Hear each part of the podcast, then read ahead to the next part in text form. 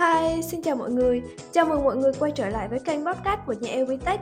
Hôm nay, Elvitech chúng mình sẽ chia sẻ đến bạn chủ đề Bóp tương tác là gì, nguyên nhân và cách khắc phục hiệu quả nhất. Nào, cùng Elvitech khám phá thôi.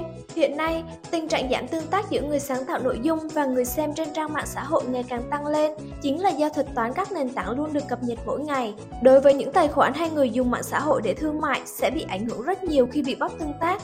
Vậy thì bóp tương tác là gì nhỉ? Bóp tương tác hay còn gọi là flop, nội dung không tiếp cận được đến đúng tệp người dùng quan tâm, là hiện tượng các bài đăng trên Fanpage, Facebook, TikTok của bạn bị hạn chế lượt hiển thị, khiến lượt like, share, comment, click bị giảm đột ngột so với trước đó. Vốn dĩ, mạng xã hội ra đời ban đầu với mục đích là để xây dựng cộng đồng, những người dùng chia sẻ thông tin hữu ích và có giá trị với nhau. Nhưng sau này, khi nền tảng ngày càng phát triển và được sử dụng rộng rãi thì đã phát sinh nhiều mục đích cá nhân khác nhau. Vậy nguyên nhân dẫn đến việc bị bóp tương tác là gì? EVTech gợi ý đến bạn 5 nguyên nhân dễ thấy nhất khi kênh của bạn bị flop. Thứ nhất, không đăng bài thường xuyên. Thứ hai, nội dung đăng không thú vị làm cho người xem cảm thấy bị nhàm chán. Thứ ba, bạn đăng nội dung gốc mà không có sự đổi mới. Thứ tư, thu hẹp đối tượng mục tiêu. Thứ năm, nội dung bài đăng lặp đi lặp lại quá nhiều lần. Có lẽ bạn cũng đang nóng lòng để xem cách khắc phục bóp tương tác hiệu quả đúng không nào? Đầu tiên là đúng người, đúng thời điểm. Nếu bạn chia sẻ nội dung khi tất cả những người theo dõi của bạn đang ngủ hoặc đang làm việc thì họ sẽ không thể nào xem được nội dung đó. Hãy nghiên cứu thời gian tốt nhất để đăng nội dung theo tệp người xem của bạn. Thứ hai, hãy đăng thêm một nội dung nhất quán. Để cải thiện khả năng phân phối, bạn nên đăng nội dung chất lượng cao, thường xuyên và liên quan đến nhau. Vậy thì thường xuyên là bao lâu đăng một lần?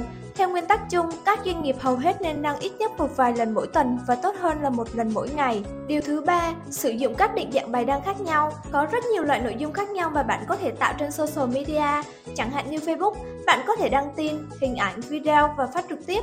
Hiện nay thì Reels Facebook cũng đang rất là ưa chuộng đó bạn nhé. Bằng cách tạo các nội dung khác nhau, bạn có thể theo dõi kết quả để tìm ra nội dung nào được hoạt động tốt nhất. Vào đầu năm nay, TikTok đang thử nghiệm một tính năng mới là đăng hình carousel bằng cách lựa chọn nhiều bức ảnh để tạo thành một video.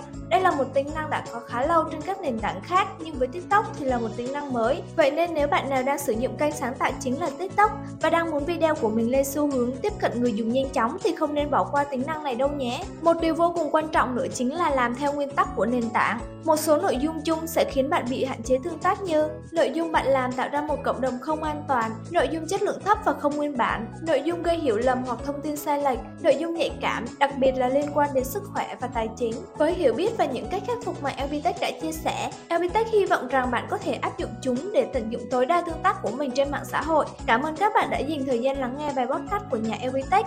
Elvitech mang đến giải pháp thông minh, kết nối thành công cho bạn.